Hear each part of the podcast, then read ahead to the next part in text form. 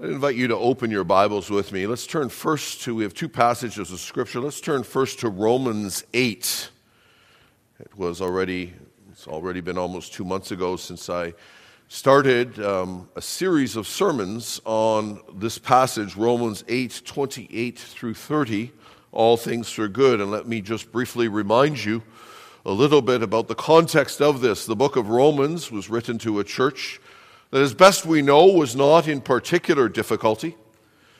And after the introduction of Romans, from Romans 1, verse 18, through Romans 8, verse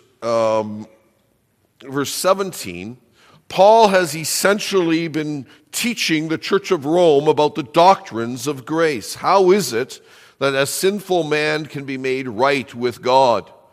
Last time we traced the outline of the book of Romans, we saw the doctrines of justification and sanctification.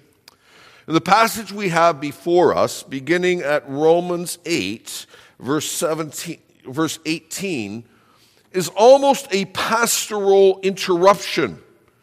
We might think of Paul as conducting a catechism class, and as he comes, having taught the doctrines of grace, he comes in Romans 8, verse 18, and he stops and he says, "For when I consider that the sufferings of the present time are not worthy to be compared with the glory which shall be revealed in us." He speaks to the church as a church in trouble. It's as if he is saying, we have all these grand and glorious doctrines, and I know you are struggling with issues. How do we connect those great doctrines of grace to the very practical problems that you are facing today? And he goes on, you may recall in the section, he talks about the creation groaning, the problems that come from the fall, the curse that came upon creation. Verse 23 talks about we ourselves groaning with sin that remains in us. Verse 27, even the Holy Spirit is groaning with and making intercessions with groanings. There's a pastoral element in what Paul is saying here. And there's an Advent expectation. He links their present circumstances to the coming of Christ and to the glory that is there. And then we pick it up at Romans 8, verse 28. When he says all of these things, he says, "And we know that all things work together for good to those who love God, to those who are the called according to his purpose, for whom he foreknew, he also predestinated to be conformed to the image of his Son, that he might be the firstborn among many brethren. Moreover, whom he predestined, these he also called. Whom he called, these he also justified. Whom he justified, these he also glorified." Last time we looked at these verses through the lens of the foreknowledge of God, those he foreknew. And we saw that God had a plan from all eternity, a plan that was greater than all the troubles they were facing. This afternoon, I want to look at these verses again, and this time through the second link in that golden chain, through predestination. Those he foreknew, he also predestined. To help us understand that and the gifts that come with predestination, I want you to turn with me to John chapter 17. Here we have Jesus in the upper room on the night before his death. And as we read this passage, I'd like you to notice with me especially the gifts that God gives to his church, to the people who God has chosen to be his bride. John 17, beginning at verse 1. Jesus spoke these words, lifted up his eyes to heaven, and said, "Father, the hour has come. Glorify your Son, that your Son also may glorify you, as you have given him authority over all flesh, that he should give eternal life to as many as you have given him. And this is eternal life, that they may know you, the only true God, and Jesus Christ, whom you have sent. I have glorified you on the earth. I have finished the work which you have given me to do. And now, O Father, glorify me together with yourself, with the glory which I had with you before the world was." I have manifested your name to the men whom you have given me out of the world. They were yours. You gave them to me, and they have kept your word. Now they have known that all things which you have given me are from you. For I have given to them the words which you have given me, and they have received them and have known surely that I came forth from you. They have believed that you sent me. I pray for them. I do not pray for the world, but for those whom you have given me, for they are yours, and all mine are yours, and yours are mine, and I am glorified in them. Now I am no longer in the world, but these are in the world, and I come to you. Holy Father, keep through your name those whom you have given me, that they may be one as we are. While I was with them in the world, I kept them in your name. Those whom you gave me I have kept, and none of them is lost except the son of perdition, that the scripture might be fulfilled. But now I come to you, and these things I speak in the world, that they may have my joy fulfilled in themselves. I have given them your word, and the world has hated them because they are not of the world, just as I am not of the world. I do not pray that you should take them out of the world, but that you should keep them from the evil one. They are not of the world, just as I am not of the world. Sanctify them by your truth. Your word is truth. As you have sent me into the world, I have also sent them into the world, and for their sakes I sanctify myself, that they also may be sanctified by the truth. I do not pray for these alone, but also for those who will believe in me through their word, that they may be all one, as you, Father, are one in are in me, and I in you. That they also may be one in us, that the world may believe that you sent me. And the glory which you gave me, I have given them, that they may be one just as we are one, I and them, and you and me, that they may be made perfect in one, and that the world may know that you have sent me and have loved them as you have loved me. Father, I desire that they also whom you gave me may be with me where I am, that they may behold my glory which you have given me, for you loved me before the foundation of the world. O righteous Father, the world has not known you, but I have known you. And these have known that you sent me.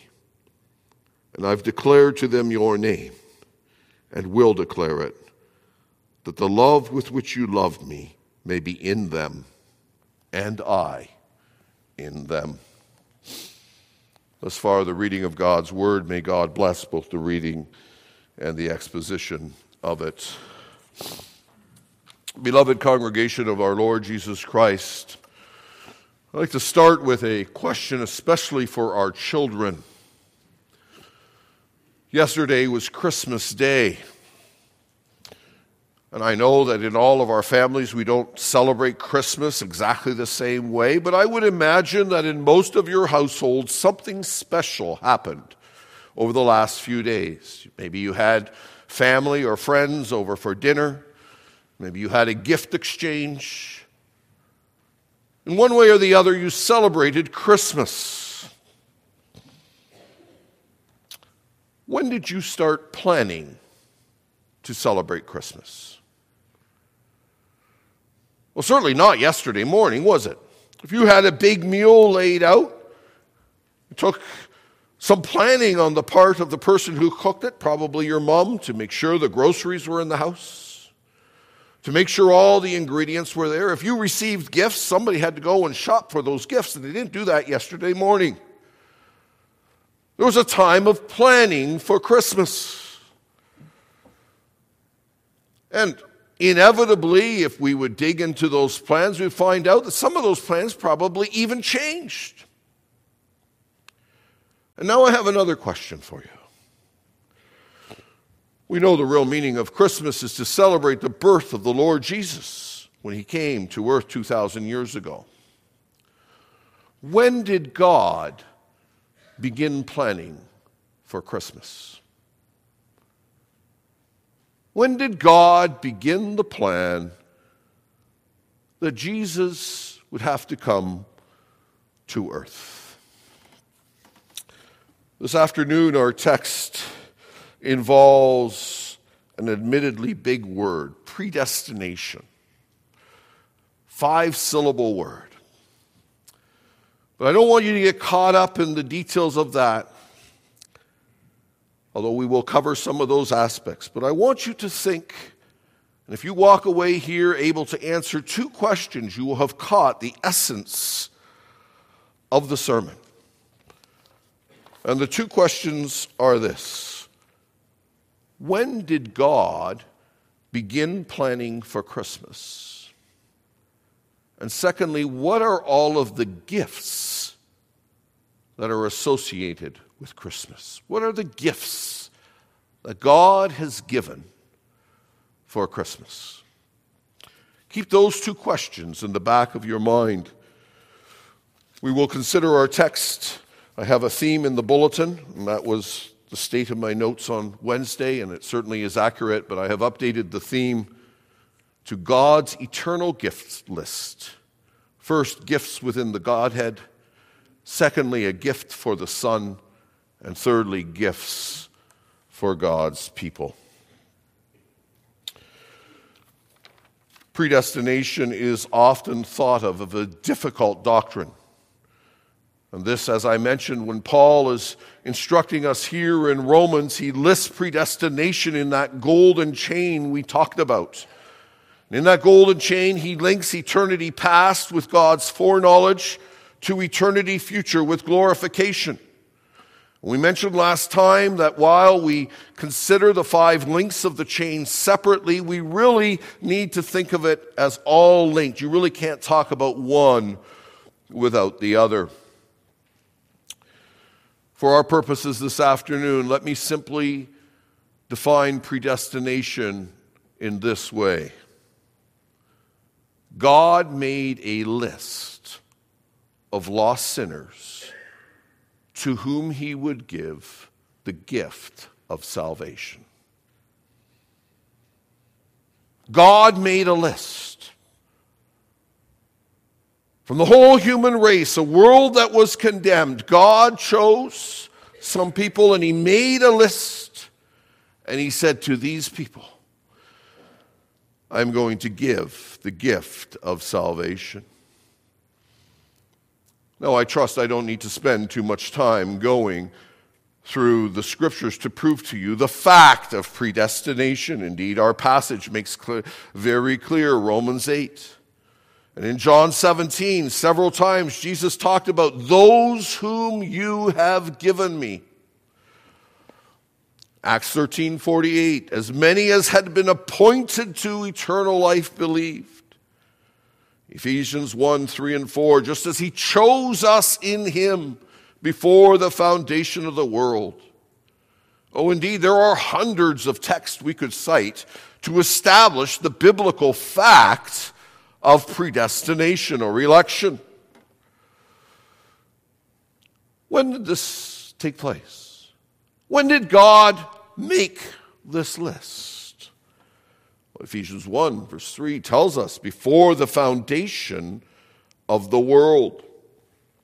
And indeed, we can go through the Bible and we can find lots of references to God's divine counsel. What does that mean? Well, it means that God, the Father, Son, and Holy Spirit, the 3 persons of the Trinity, and I say this reverently, we understand that God doesn't have meetings with himself in the way we have meetings, but let's use human terms because we really don't understand how the persons of the Godhead communicate with each other, and yet the scriptures use human terms to help us understand that. It's as if God, the Father, Son, and Holy Spirit had a meeting before the world began. And in that meeting, they decided to save a people from the lost sons of Adam to redemption, to salvation. The decision, the Bible makes very clear, is a decision of the triune God. Yes, the Father took the lead, but it is a decision of the triune God. Now, there was a problem. Because while mankind had been created for the purpose of being in fellowship with God, God also knew that Adam and Eve would fall in the Garden of Eden, that the covenant of works would be broken. And so, in order for man to be saved, a covenant of grace had to be established, and someone needed to be the mediator of the covenant of grace. That is the only way that God could save. And in that meeting, Christ volunteered. The second person of the Trinity volunteered to be the mediator of the covenant. 2 Timothy 1:9, God who has saved us and called us with a holy calling, not according to our work, but according to his own purpose and the grace which was given to us in Christ Jesus. And Christ didn't have to be convinced of this. It was not as if the Father and the Son had to beg, or the Father and the Holy Spirit had to beg the Son in order to take on human flesh. No, we know that he was willing and enthusiastic. Psalm 40, verse 8, Lo, I come. In the scroll of the book it is written of me, I delight to do your will, O my God. Your law is within my heart. In Hebrews 10, these words are quoted again, explicitly attributed to Jesus. And so God made a list. He made a list of those to whom he would give the gift of salvation. Why did he need a mediator? Well, catechism students, you may remember from Lord's Day 5. Remember, there's a whole series of questions at the beginning of this catechism in terms of what criteria a mediator had to have. In Lord's Day 5, it says, after confirming that neither animals nor angels nor anyone else could pay the price, the question is asked, what sort of mediator or deliverer must we seek for? One who is very man and perfectly righteous, because God will not have any other creature pay for the sin than that those who had committed it, but also one who is very God, because it's only in the power of the Godhead that he must sustain the burden of God's wrath. And so in this Council of Peace, as we call that meeting, in the Council of Peace, Christ was selected to be the mediator of the covenant. And it is because of that decision that Christ came on Christmas Day 2,000 years ago, born as a baby. It is because of that decision. You see, the incarnation of Christ is a necessary consequence, an essential part of election. There are several texts that will get too theological for here, but there are several texts that tie very much the election of God's people to the election of Christ.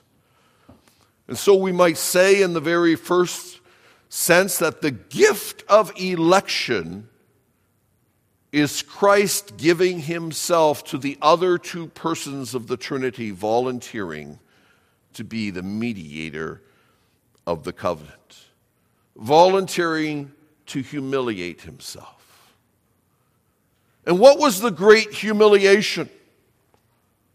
Oh, so often when we talk about Christmas, we think of the fact that because Christ was in a manger, because he was born in poor circumstances, that somehow that was his humiliation. And to be sure it was. But you know, Christ would have been just as humiliated had he been born in the richest palace that ever existed. Because the humiliation of Christ is this: God became man. God, who was eternal, who had all the blessings and power of the Godhead, took upon himself to become man. That is the gift that Christ gave. Philippians 2, verse 5, let this mind be in you, which was in Christ Jesus, who being in the form did not consider it robbery to be equal with God, but he made himself of no reputation, taking the form of a bondservant, coming in the likeness of man and being found in appearance as a man, he humbled himself and he became obedient even to the point of death, even the death on the cross. And so we have Christ as a gift within the Godhead. But secondly, Christ not only was a gift in terms of the plan of salvation to the other persons in the Godhead, Christ also received a gift from the other persons of the Godhead. We see that in our text, don't we? Verse 29, he did predestinate him to be conformed to the image of his Son, that he may be the firstborn among many brethren. Describing the incarnation of Christ here, Paul speaks of him as the firstborn among the brethren.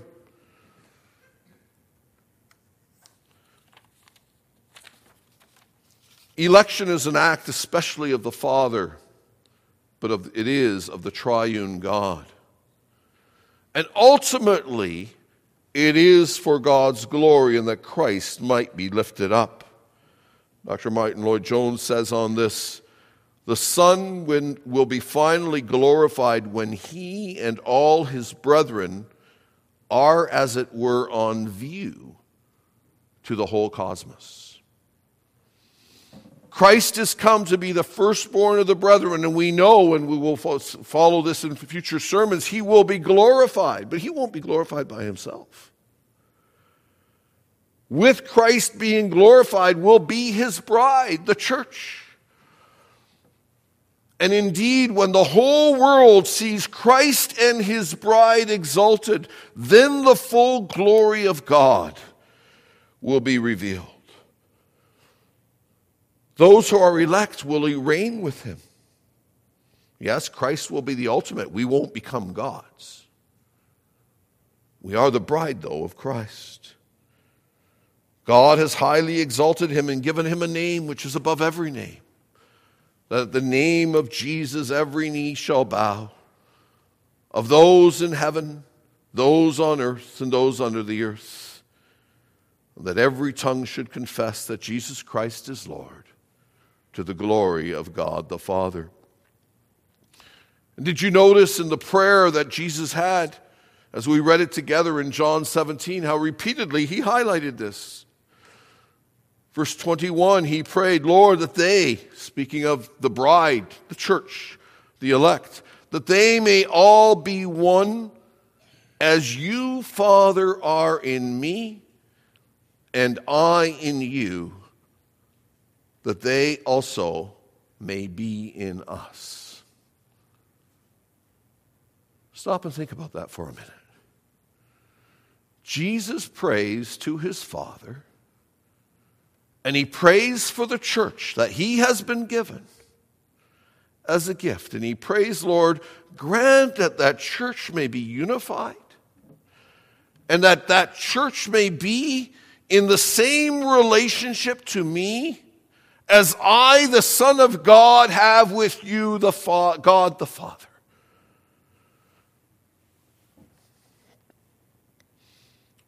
Verse 24, Father, I desire that they also whom you gave me may be with me where I am, that they may behold my glory which you have given me, for you've loved me from the foundation of the world.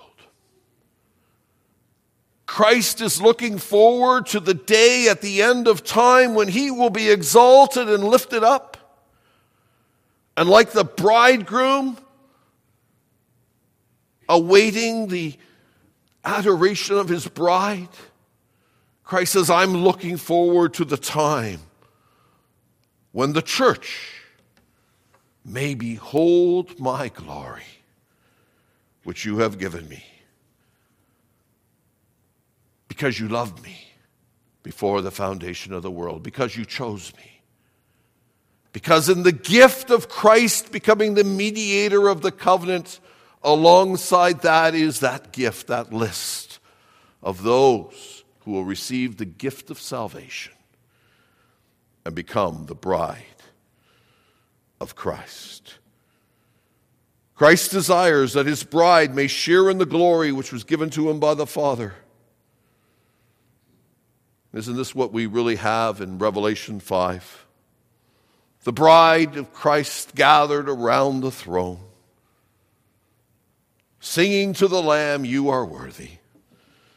You were slain, and you have redeemed us to God by your blood. Worthy is the Lamb that was slain," the bride of Christ adoring her husband. Oh, right now, the bride of Christ is not gathered fully yet. And so Christ prays that that church may be gathered, that the church may see the glory that is given to Christ by the Father. Yes, the elect are a gift of God, of the Father to the Son. Jesus addresses his Father in John 17:6. "I've manifested your name to the men whom you've given me out of the world. They were yours. You gave them to me." The church is a gift given by the Godhead to the Son, and they have kept your word. We go back to our text, Romans 8:30. For those he did foreknow, those he did predestinate. I mentioned Romans 8 was written to a church that was in trouble, a church that was a groaning church. How is this a comfort to God's people in the midst of their trouble and groaning? Well, the triune God counseled in eternity before time began to destined to choose some of Adam's fallen race to be saved and to become the bride of Christ.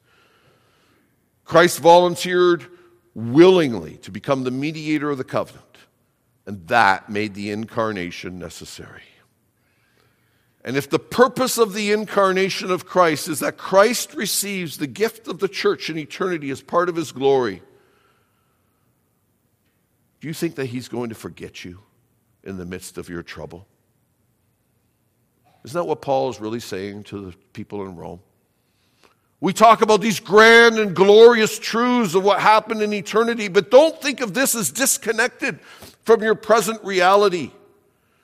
If this is real, if this is the reason Christ came, do you think that God is going to forget you in the midst of your troubles? Do you think that God is going to abandon you when the glory of Christ requires his church to be gathered and to be lifted up and to give honor and glory to him? O Church of Christ, you are part of the gift that the Father has given the Son. Oh, I can say, and I must say, based on the Bible, that no matter who I meet, every human being has dignity and worth. Why? Because we are created image bearers of God, Genesis 1. We have the stamp of God on our forehead. We are a picture of God.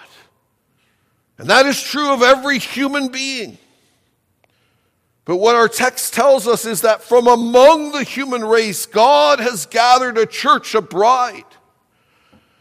And they are not only special because they are created in him, they are even more special because they are part of Christ's bride.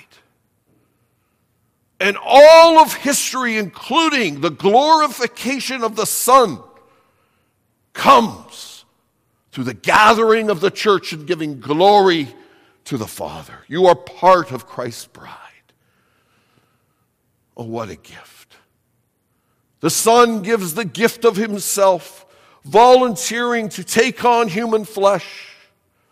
And the Father and the Holy Spirit give to the Son the gift of the church, that in all eternity he may delight in his bride. What about the church? Well, we see that in the third place. God gives gifts to his people, and there are so many more gifts than I have time to describe this afternoon.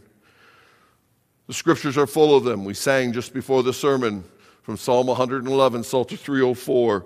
His saints delight to search and trace his mighty works and wondrous ways, majestic glory, boundless grace, and righteousness his works displays.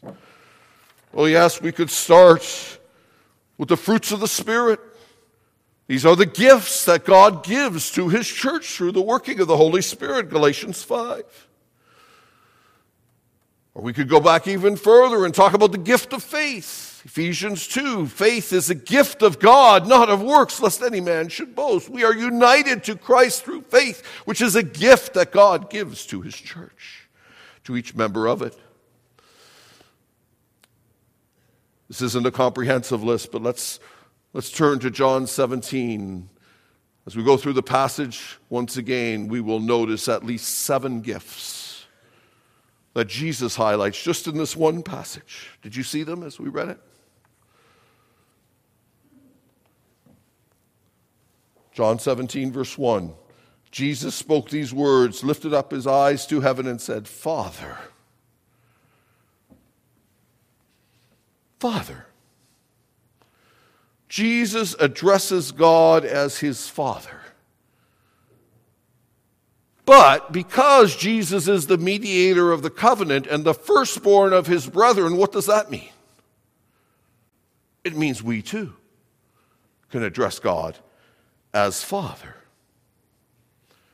And indeed, elsewhere in the Scriptures, don't we have the comfort of the fact that we can go to God, not just as the almighty, incomprehensible God who is different, who is distant and awe-inspiring, but we can come to him intimately as our Father, Abba, Father.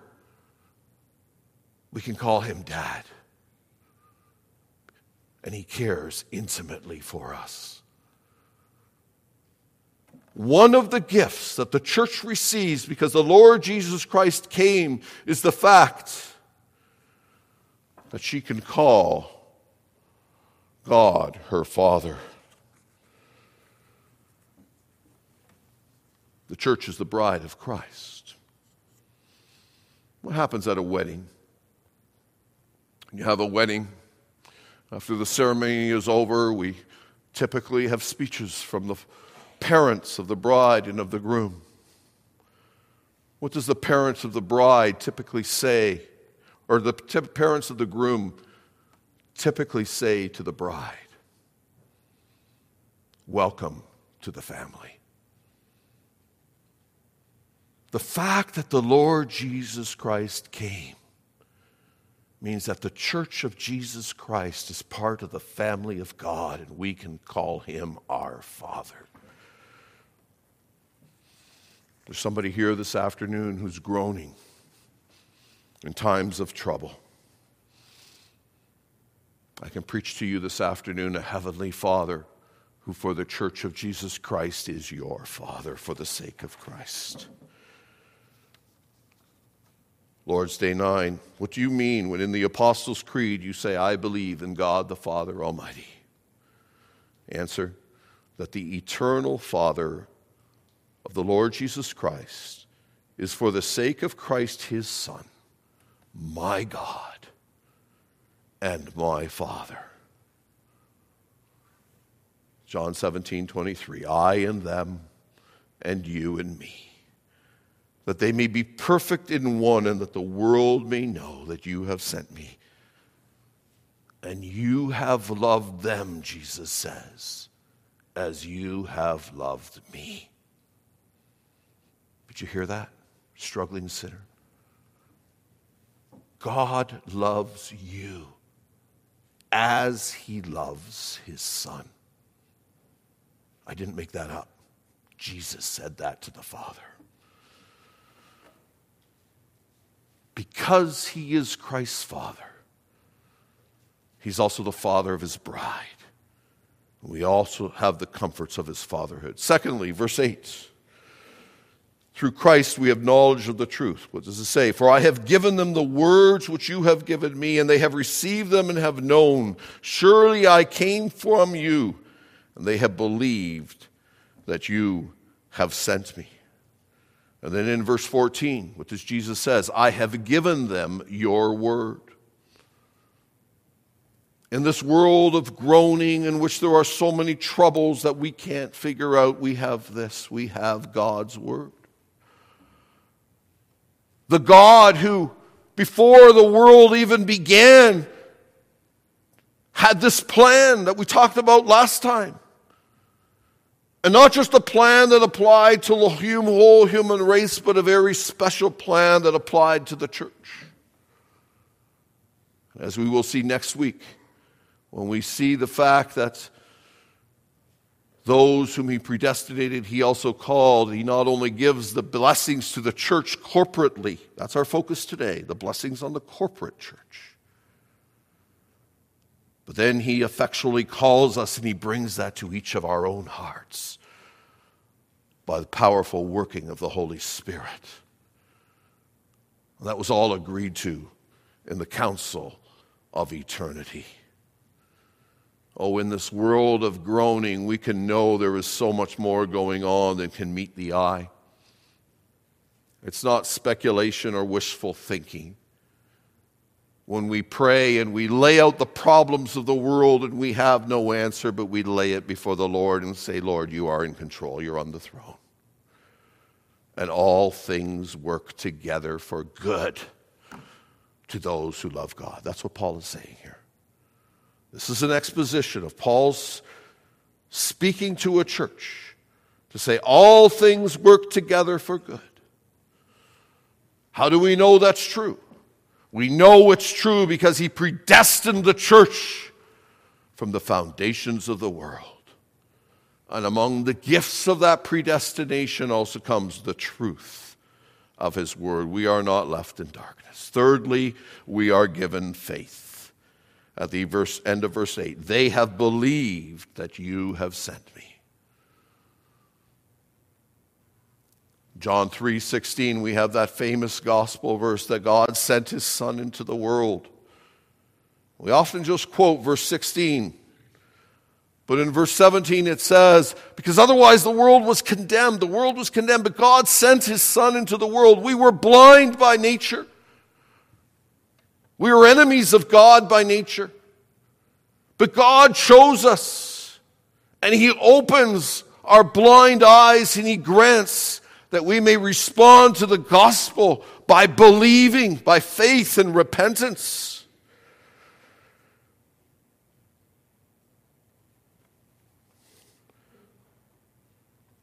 Sometimes in our foolish pride, we're tempted to say that if we can't understand or explain things, then they must not be true. Especially, isn't it true in times of temptation? Sometimes our old man raises himself up. But note what Christ says to his Father. We are given the truth, not based on what we figure out. No, the words which you have given me. Christ gives the word not as a historic document written thousands of years ago, but Christ gives us the word, and with it comes the Holy Spirit to make it the living word of truth that indeed can be the guide for our lives. We are given the truth through Christ, the words which you have given me, Christ says to the Father. That doesn't mean we're going to understand everything. Doesn't mean we're going to perfectly explain everything.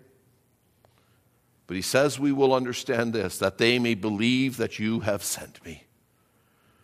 If we believe this, the essence of the gospel, that Christ was sent by God, and that he bought for himself through the shedding of his blood a church, and that when we trust in him, when we believe on the words that Christ gives, the words of salvation, then indeed, all of life will take on new meaning for us. C.S. Lewis captures this so well in his book, The Weight of Glory. He says, I believe in Christianity as I believe that the sun has risen. Not only can I see it, but by it, I can see everything else. Children, have you ever been awake early in the morning just before the sun arises, and you look out of the window and everything is dark, you can't see a thing, and then you see in the eastern sky just the tip of the sun beginning to come. As the sun rises above the horizon, Soon, all of a sudden, you're not only looking at the sun, the whole world around you looks totally different. You can see by the light of the sun. We are given faith. Fourthly, verses 9 and 10, Christ prays for us. I pray for them, for those you have given me. What is Christ doing right now? He's at the right hand of the Father, interceding for his people. The bride of Christ is the object of the groom's prayers. You ever have it? Married couples or young people who are in a relationship that you're busy working, you're far apart from each other, but somehow you can't concentrate on what you're doing and your mind keeps going to your partner. Maybe it's something you forgot to say to them. Maybe it's something you're looking forward to doing with them, but you are so distracted because your focus is on them. Well, Christ is perfect. He doesn't have distractions. But we know this. His eye and his heart is on his people. And even now, he is praying for them. Paul is writing to a church in trouble, dealing with all the troubles of life. And he's saying, consider this, those he foreknew, he did predestinate. And look at all that is wrapped in the predestination, all of these truths that he has been unpacking. Fifthly, in verse 12, the church is kept in his protection. While I was with them in the world, I kept them in your name. Those you gave me, I kept. Not one of them is lost. Not one of them is lost. When we think of our families, when we think of any groups, there are some who are more important and less important. The other day, just outside the church door, one mother came back, somewhat embarrassed, as I held the door open for her. I forgot one of our children. We all do that, don't we? God never forgets. There are no small children in the bride of Christ. They are all his bride. Not one of them is lost. And they are kept in his protection. It's not that they have an easy life. It's not that the troubles they're facing isn't real. They're very real. But they're kept by God. Sixthly, verse 13. But now I come to you, and those things I speak in the world, that they may have my joy fulfilled in themselves. The church not only receives reason for joy, they receive Christ's joy. My joy will be fulfilled in themselves.